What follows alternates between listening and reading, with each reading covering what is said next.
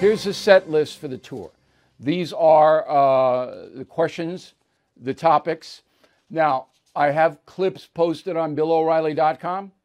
If you are a premium or concierge member, you get to see a lot more. But if you're just somebody who's watching me on the First TV, listening to me on WABC Radio or all our other outlets, you can go there. We have some clips for you.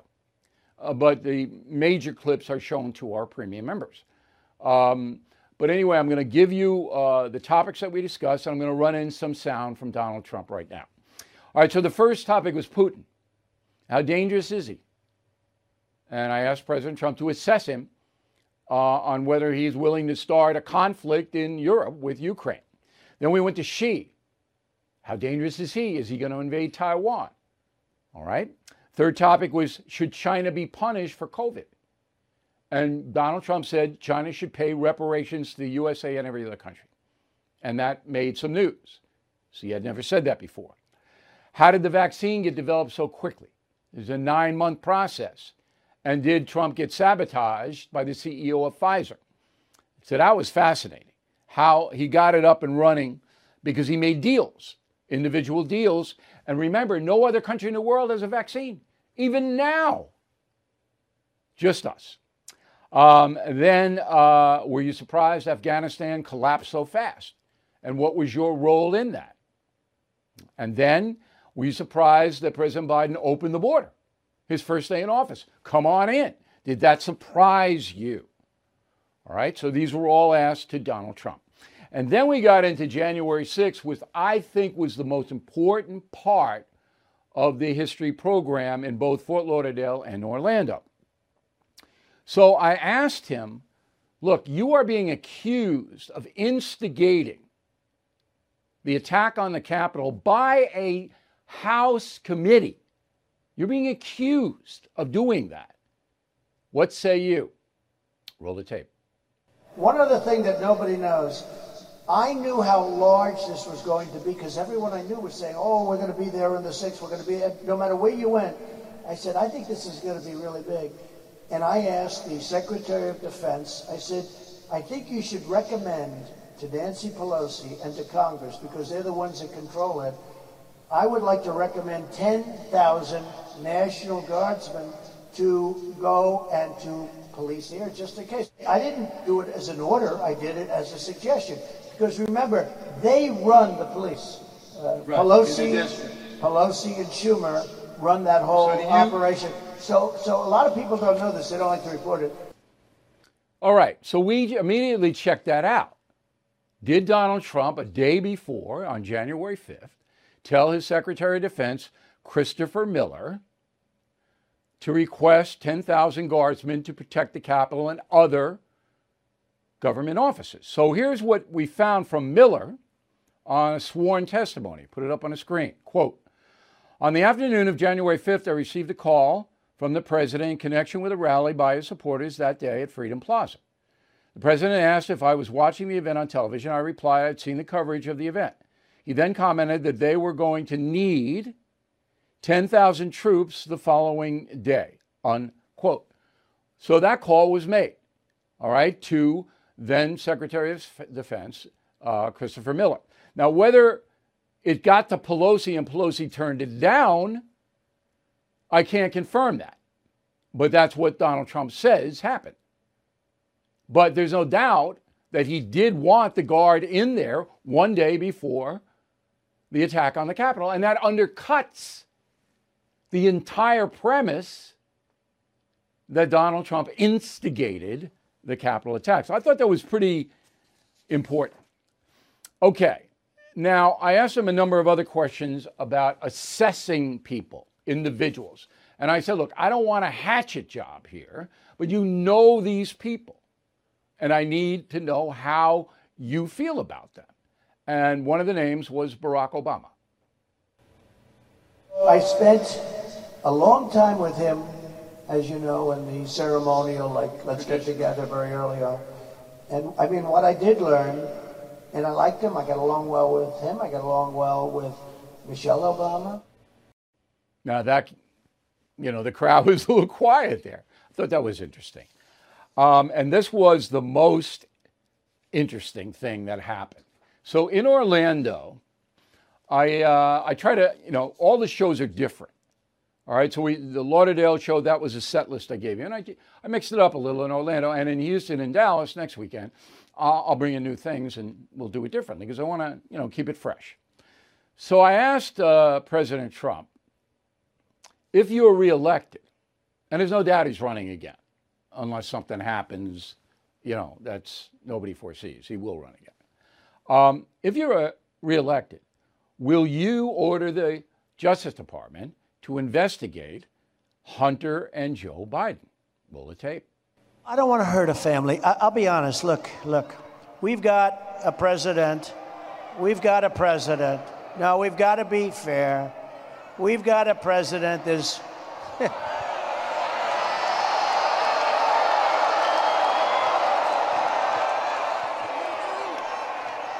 They're very angry at this family, aren't they? Look. I can say this. What they've done to my family is a disgrace, okay? What they've done to my family. And people want that to happen. It's almost a question that I get more than anything because you know it's so corrupt. And again, it's being looked at right now. It's a shame that it has to be looked at. Millions of dollars came out of China. Millions of dollars came out of Ukraine. Millions of dollars came out of Russia. These are all places that we're dealing with now. Now, because Donald Trump did not say, yes, he would investigate Hunter and Joe Biden in their financial transactions with foreign nations, that crowd in Orlando, they voiced their displeasure. And, and that took the president by surprise.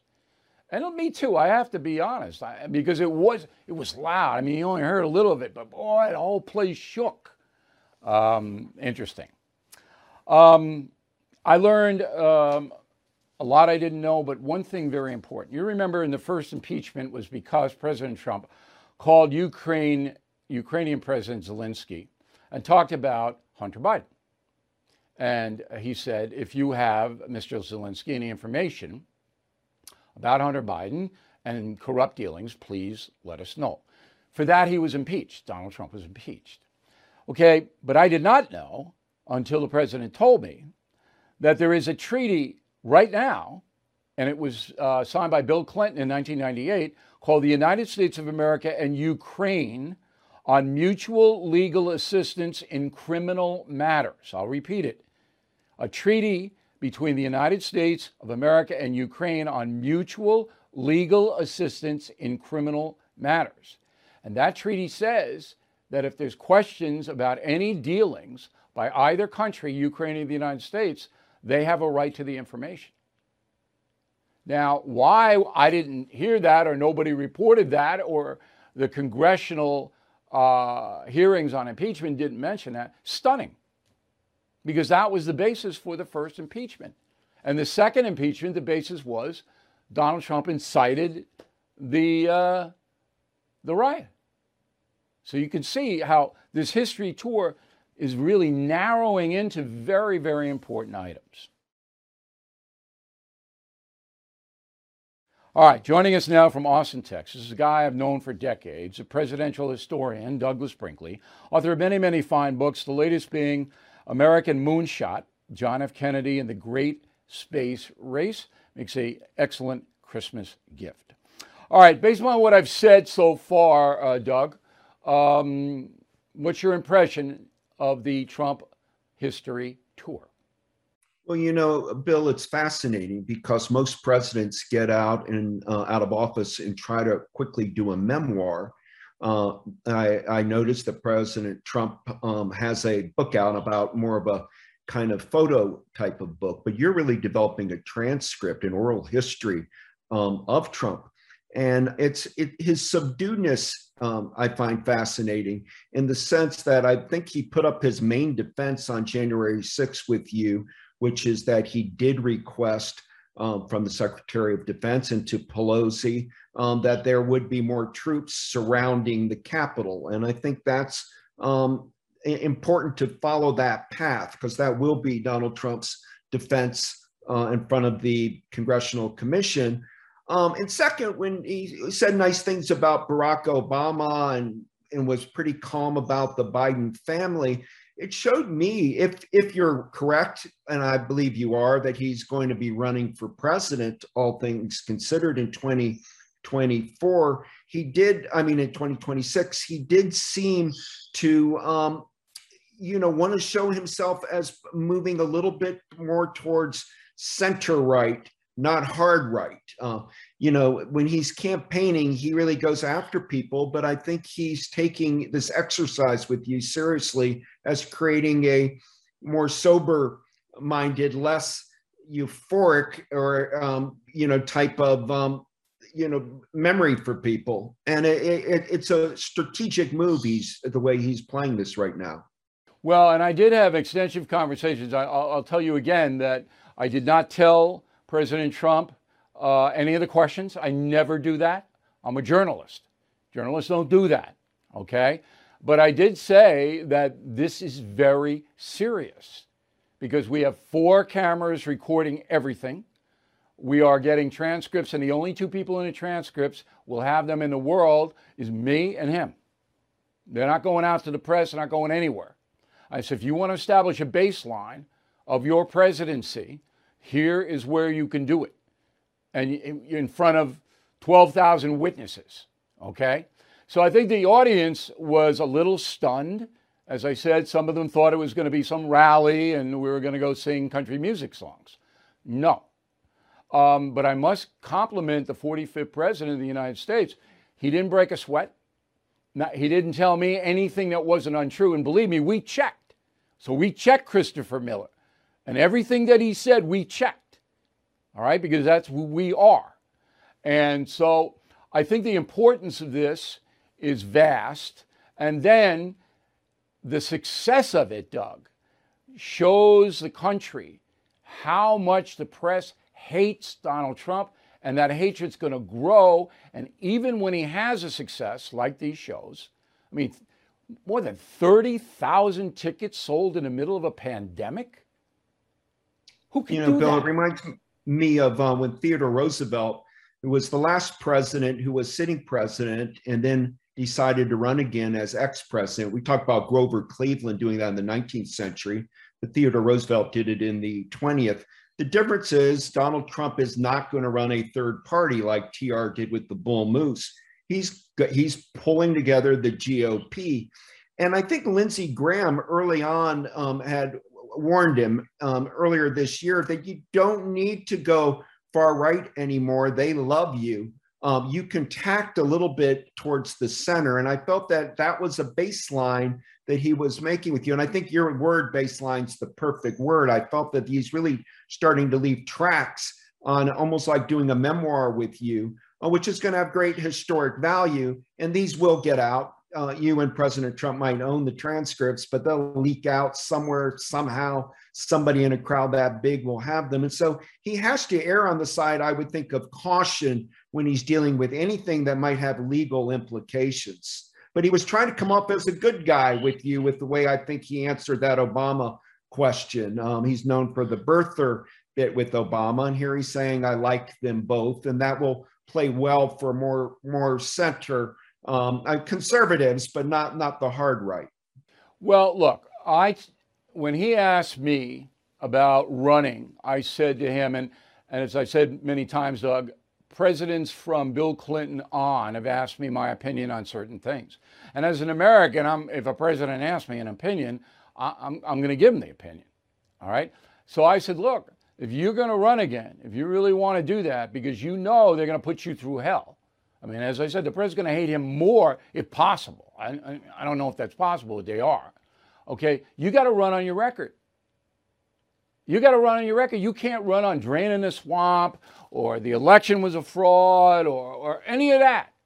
You got to run on what you did foreign affairs, okay, what you did on the border, what you did in economics, how you contained inflation. And I said, that's what this is all about. I did ask him about the economy, not a lot because the economy is kind of a ponderous thing and people understand. But you know what? He didn't take a lot of cheap shots on Biden. He a few, a few, all right, that because I asked him flat out, I said, Do you think he's a diminished man? Do you think he knows what he's doing in there? And Trump could have wailed on that. He said, President Trump said. I think other people are advising him, and he's he's doing what they tell him to do. And by the way, do you think that as a presidential historian about Joe Biden? Yeah, Biden's had a very rough year, and I could have, I, I would have thought that Trump on these rallies would have just been punching away at Biden, uh, making inflation the big issue, talking about the uh, failure in Afghanistan, um, the problems with vaccination dissemination. Um, but instead, he again is, is taking a little different tact. I'd be curious to ask you, Bill, on COVID. I mean, does he seem to be proud of Operation Warp Speed? Yes. Is that something he's going to run on? Uh, I don't know about. Actually... I don't know if he'll run on it. He, I think he's going to run more on China owes us and everybody else money. He was hard on that reparations thing, which he had never said before. But what he did say, and the area that I got into is, Donald Trump's a deal maker. That's how he he he uh, conducted his whole presidency, making individual deals. Well, he hauled in those pharmaceutical companies and he said, if you can do this, I'll pay you this amount of money. All right? The government will pay you billions and billions of dollars if you can do it. That's how it got done. Because they went back and said, whoa, we're going to get all this money, so we full court press it. And I, he, wa- he wasn't so oh, going, I did it, I did it, I did it, like he usually does. All right, Donald Trump does, does that a lot. He didn't do that this time. He just said, we made him a deal as maybe the Godfather once said they couldn't refuse. And it worked. Would you, Bill, consider bringing these out in a book form with with President Trump? I don't know. I mean, I, I'm just trying to get through the next two shows. Yeah. you know? And, you know, he's going to be judged by crowd size. Uh, that's going to be the media story is how large are the crowds? And your feeling is they couldn't be bigger.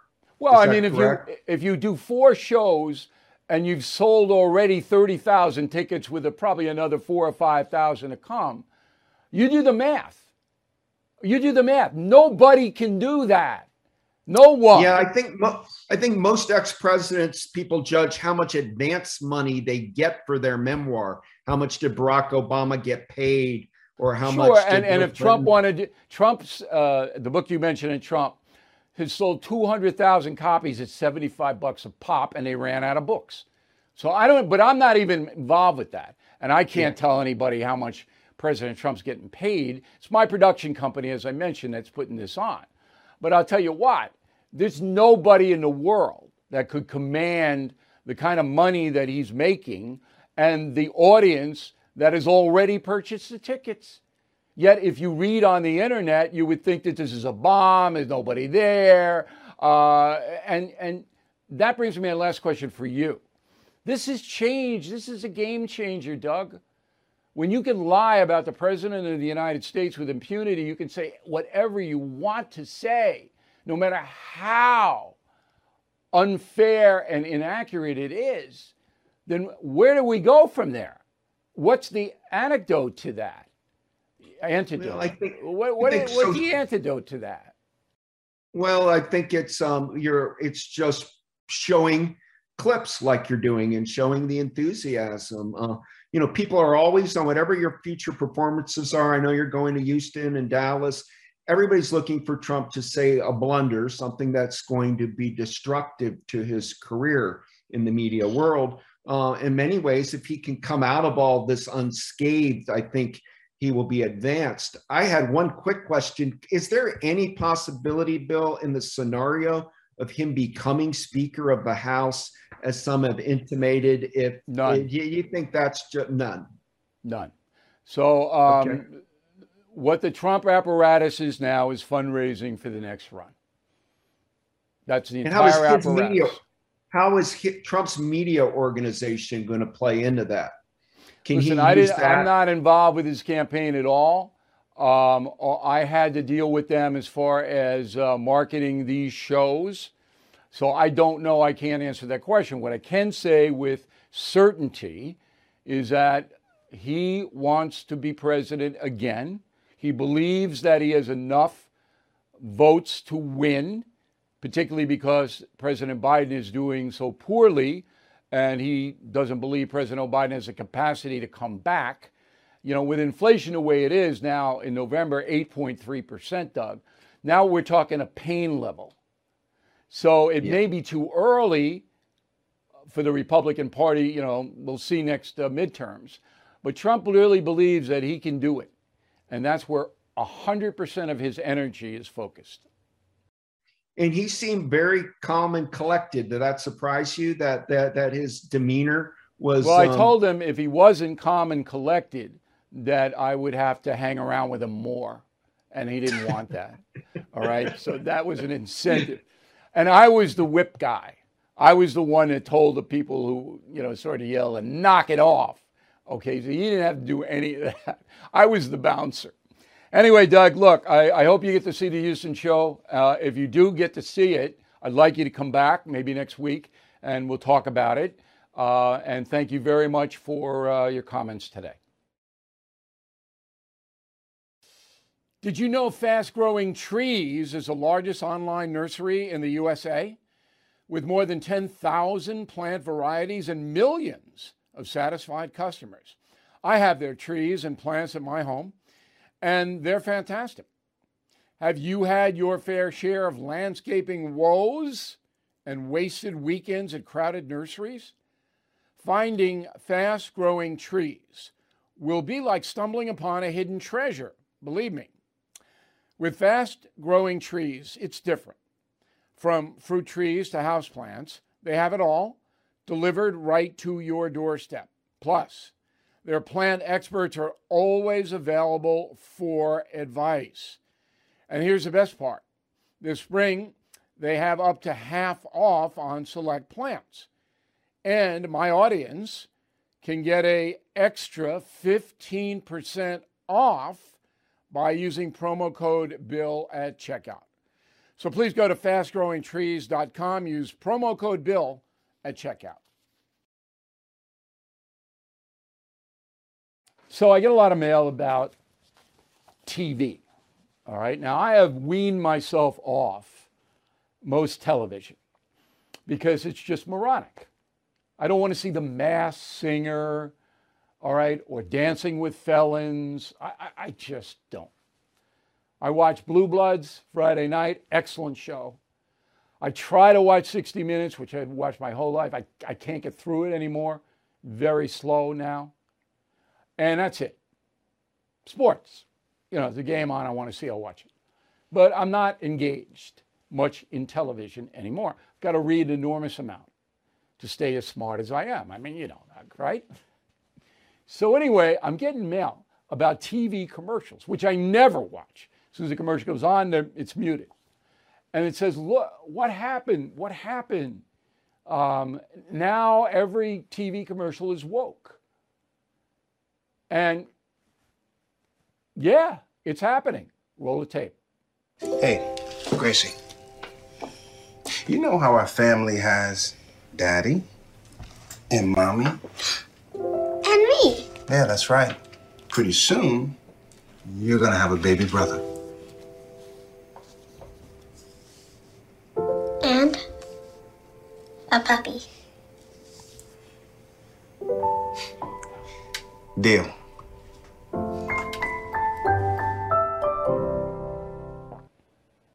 Okay, apparently that's a commercial for Cheerios.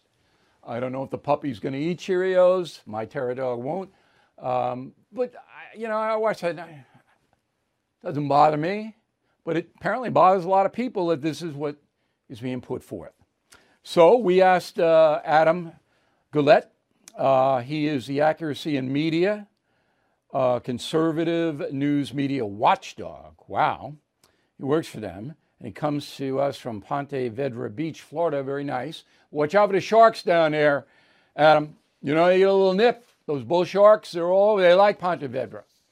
Um, yeah, I mean, you got to be careful down there.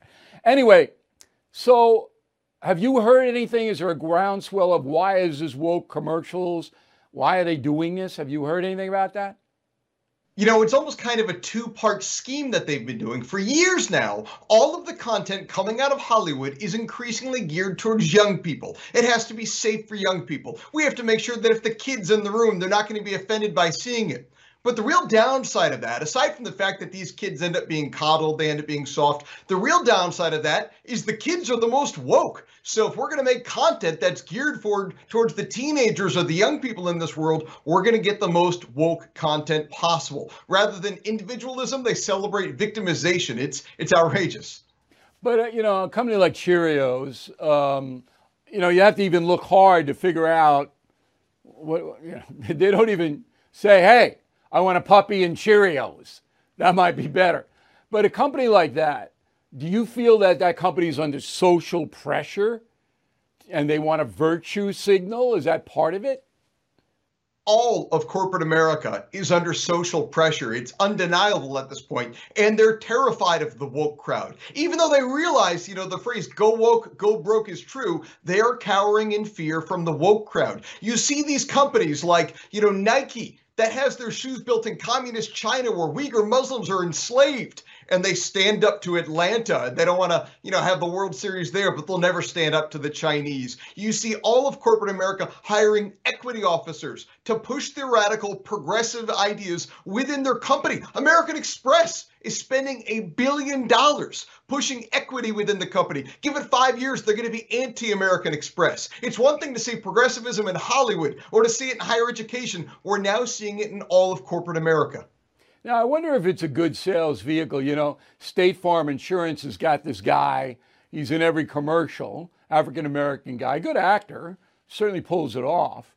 But I wonder if that translates into higher sales. Has anybody studied, say, five years ago, uh, and when commercials were just commercials, they weren't woke, and now they are woke? Is, is it a more effective tool for commerce? Well, unquestionably, we know the phrase "go woke, go broke" ain't based on based on nothing. Consistently, we've seen Hollywood films made in a woke style. They fail. They rebooted Ghostbusters to appease the woke crowd. That failed. They do a non-woke version. It succeeds. What a surprise. The woke stuff consistently fails. But these folks are so terrified of the woke crowd in corporate America and in Hollywood, and it feels good to be praised by that woke crowd that even though they know it's going to probably crush them with corp with actual profits, even though they know it'll crush their movie, they do it because they're more terrified than the woke crowd right, than so they your, are going bankrupt. Your hypothesis is that the woke commercials aren't helping the bottom line in, in these corporations. No, no, unquestionably not. I'd like to see a study on it. Now, I'm a member of the Screen Actors Guild AFTRA Union. And um, that's where all of the actors in the commercials come from. Got to be in that union. And five years ago, it was primarily Caucasian white actors getting the roles, um, and now it's not. Now it's minorities and women getting the commercials.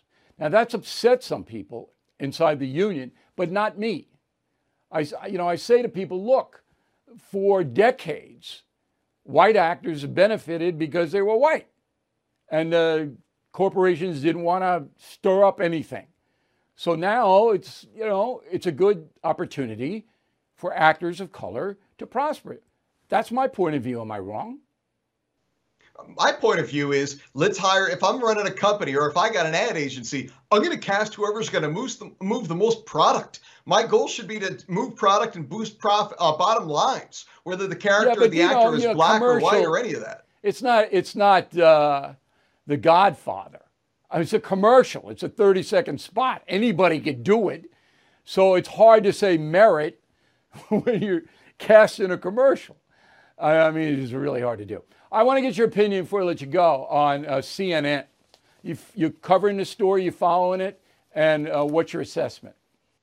Well, we parked at Accuracy in Media. We parked a mobile billboard outside their uh, outside CNN's office over the summer. Cuomo lied, thousands died. Revoke his Emmy now. We went after them over the Chris Cuomo mess. It is an absolute disaster. And now Chris Cuomo claims that Zucker knew that he was helping Andrew Cuomo all along? It's unbelievable. These folks are activists pretending to be journalists. It's one thing for them to tell their left wing audience what they want to hear, but to cover up stuff like this and to call yourselves actual journalists is just sickening and embarrassing. They should be ashamed of themselves. So does CNN go out of business? Uh, there's a rumor they're going to get sold to a guy named John Malone.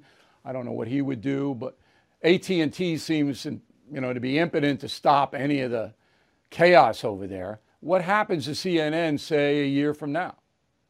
They're an incredibly difficult situation because they're flanked on the left by MSNBC. If you're a hard left viewer, you're probably watching MSNBC. And if you're not a hard left viewer, you're probably watching a network like this or Fox or OAN or Newsmax. So there's so little left in the middle these days when really Americans are on one side or the other. There's so little left in the middle that there's nowhere for CNN to go. I'm not sure what they're going to do. Uh, I don't think there's a good situation for them. I think they'll exist, but never again as a force in this country. Adam, thanks very much for helping us out. We really appreciate it. Everything is expensive these days, you know that. The government is printing trillions of dollars and consumer prices higher than ever. If the government continues its printing and spending, the dollar could continue its free fall and lose its coveted role as the world reserve currency. Let's hope that doesn't happen. But there are a few things you can do right now. American Hartford Gold can show you how to protect your money, your retirement, your hard earned savings against inflation by helping you diversify a portion of your portfolio into physical gold and silver. Start with a short phone call, and they can have physical gold and silver delivered right to your door or put inside your 401k or IRA. So please call or text them right now. Tell them Bill O'Reilly sent you. Call 877 444 GOLD, 877 444 GOLD, or text GOLD to 65532. Again, that's 877 444 GOLD, or text GOLD to 65532. I'm Mike Slater from the podcast Politics by Faith. This is a crazy time in our country. It's stressful, a lot of anxiety, and it's going to get worse. And I realized that one of the things that helps me take away the stress is realizing that there's nothing new under the sun.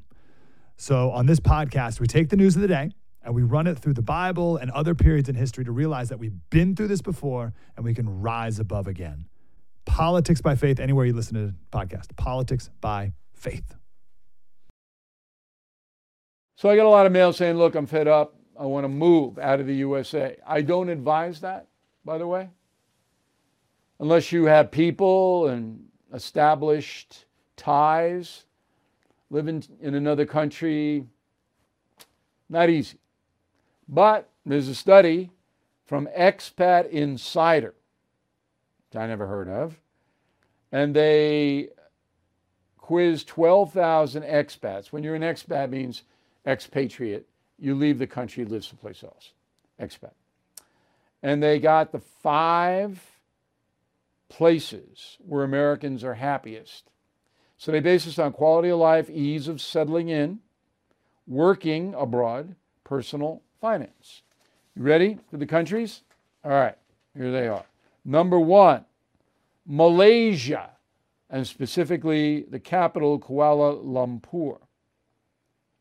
85% of American expats are happy over there. Wow. Now, I have been to Malaysia. It's hot. A lot of Muslims, some of them dangerous, a lot of strife. Malaysia, third world, but it's very inexpensive. So you can have a nice little house on the beach. You can have a cook. You can have a maid. You can have a driver. It doesn't cost a lot. Would I live in Malaysia? No way. No way. Second, Spain, specifically Malaga, Spain, on the uh, Costa del Sol. Spend some time in Malaga. Nice town. It's like Miami. Okay? Big high rises, nice beach. Not that expensive, but for Spain it is, but you know, you can do okay there. 86% of American expats happy in Malaga, Spain. It's a nice environment. Gets hot, but the Mediterranean's right there. Three, Dubai, United Arab Emirates. 72% are happy there. Dubai. So I've been there, but I've been to Kuwait, which is just up the road. And it's hot all the time. Hot. But Dubai is like a theme park. Now, Kuwait, you don't want to go to. But Dubai has got all these giant malls and very wealthy. The government there controls everything. Safe. Whatever you want in the world, you want a little caviar, there it is, whatever you want. And uh, a lot of Americans heading over to Dubai. Number four, Sydney, Australia. Now, this was before the COVID lockdown. So, Sydney, good town, very similar to America. Um, all the conveniences. People have the same mentality, capitalism. But now the government of Australia is telling you you can't get out of the house if you do this, that, and the other thing. COVID has really changed over there. But if you're interested in Australia, not an easy place to get to, by the way. You got to buy your way in there. Um, they don't want a lot of foreigners, even if you're Americans.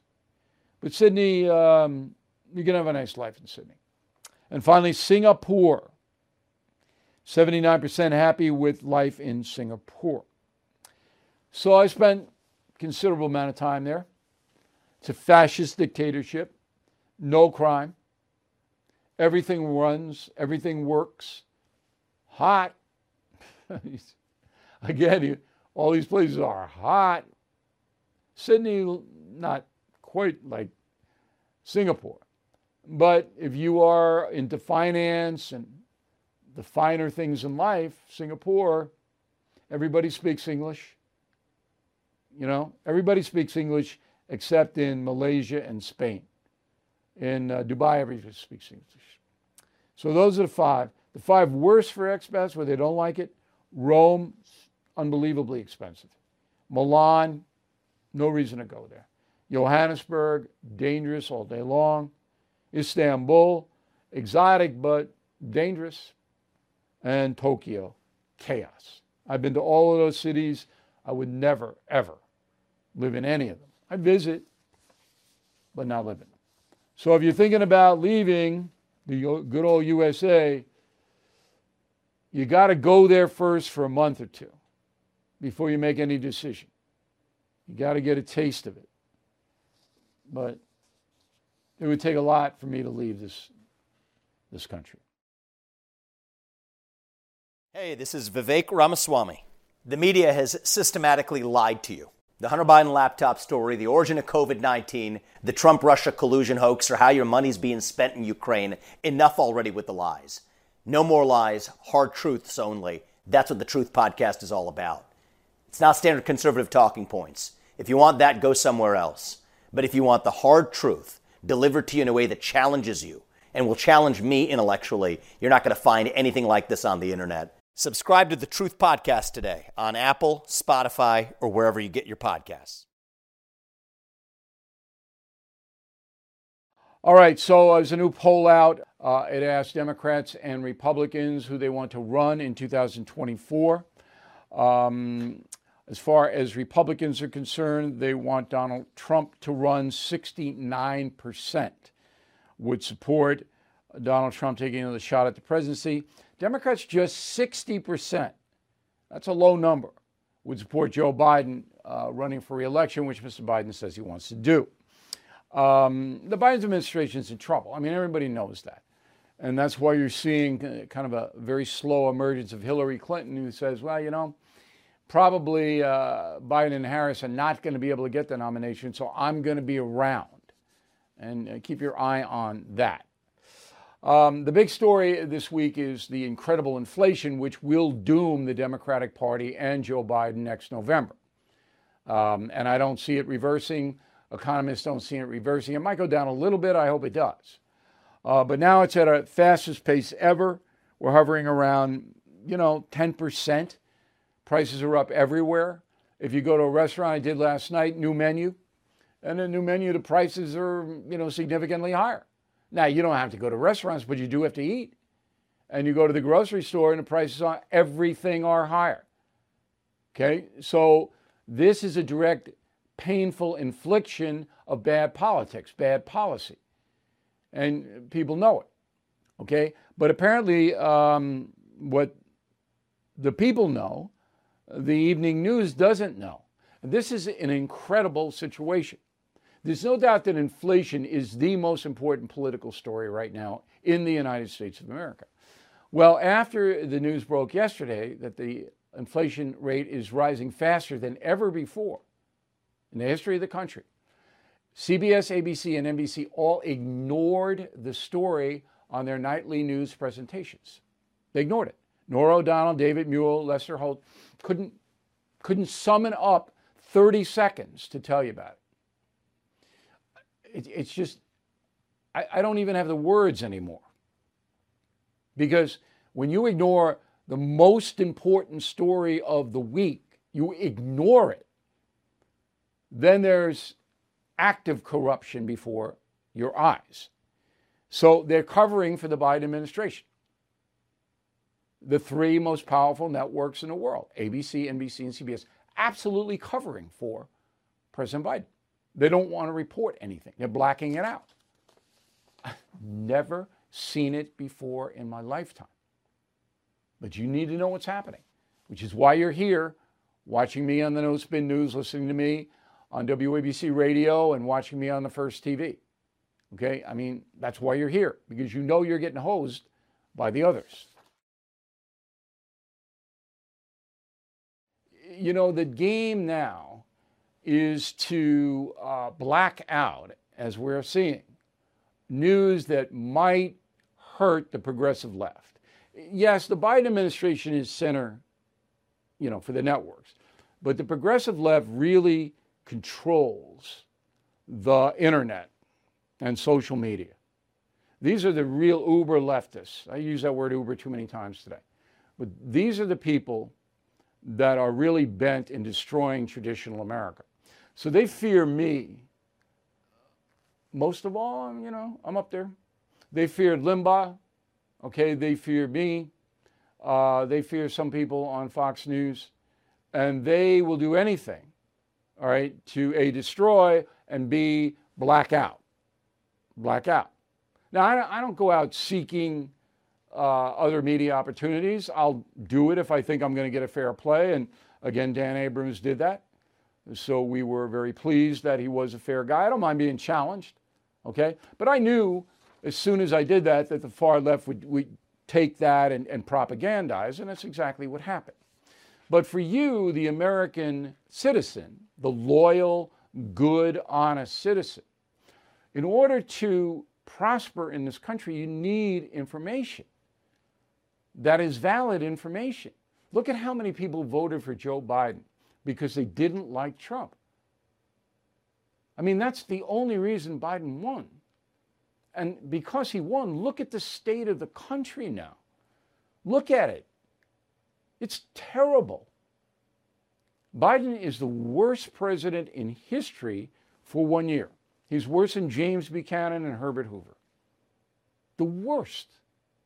And the reason he got elected was because Trump was demonized. Now, Trump didn't help himself by being bombastic. He didn't. You got to be honest about it. He did not help himself. But the only reason Biden's sitting in the Oval Office today is because they lied about Trump, they lied about Russia, they lied and lied and lied and lied, and it is continuing. We will fight it here. And that's why we appreciate so much you watching. We'll see you tomorrow.